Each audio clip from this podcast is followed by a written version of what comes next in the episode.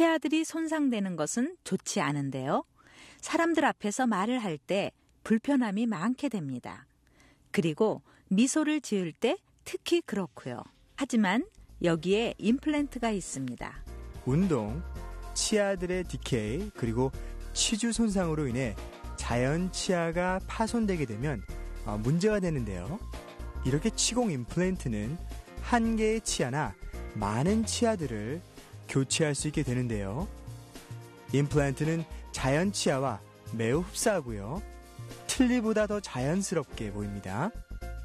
브릿지, 틀니, 그리고 파샬과 비교해 보았을 때 이 임플란트는 아주 보수적인 치료 방법이라서 아주 높은 성공률을 보입니다. 그리고 안전하기 때문에 치아들의 교합이 가능하고 음식물을 더 잘 씹을 수 있기 때문에 이 임플란트의 인기는 높습니다. 이것은 자연스럽게 보일 뿐만이 아니라 현존하는 치아들을 보호합니다. 그리고 브리지와는 달리 인근 치아들의 삭제가 요구되지 않습니다. 더 나아가 뿌리 형태를 이상적으로 유지해줍니다. 치아들의 건강을 위해선 아주 중요하죠. 만약 임플란트를 선호하신다면 다음 사항들을 참고하십시오. 임플란트는 자연 치아의 뿌리 역할을 하기 때문에 이렇게 턱뼈에 주입이 되게 됩니다. 그리고 임플란트가 삽입이 되고요.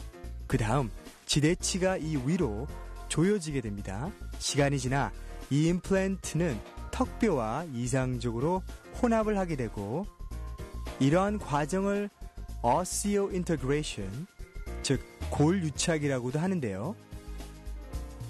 이렇게 투입을 하게 되면 이 위로 크라운 또는 브리지가 안착되게 됩니다. 여러분의 치과 의사분과 이 임플란트에 대해 더 상세히 알아보시기 바랍니다.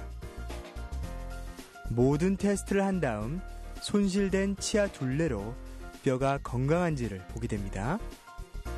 만약 그렇다면 치료가 진행이 되고요. 만약 뼈가 건강하지 않다면 치과 의사분께서 필요한 부위에 그라프트 이식을 하시게 됩니다. 그리고 이 이식이 충분히 아물게 되면 이 위로 임플란트가 주입이 됩니다. 임플란트는 이상적인 보철물로 사용될 수 있습니다. 심미적인 미소를 주고 건강한 잇몸과 자신감을 주게 됩니다.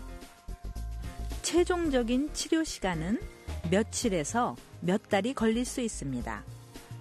여러분께서 매일 치아들을 닦고 플러싱을 한 후 린싱을 해주신다면 여러분의 임플란트는 영구적으로 사용될 수 있습니다.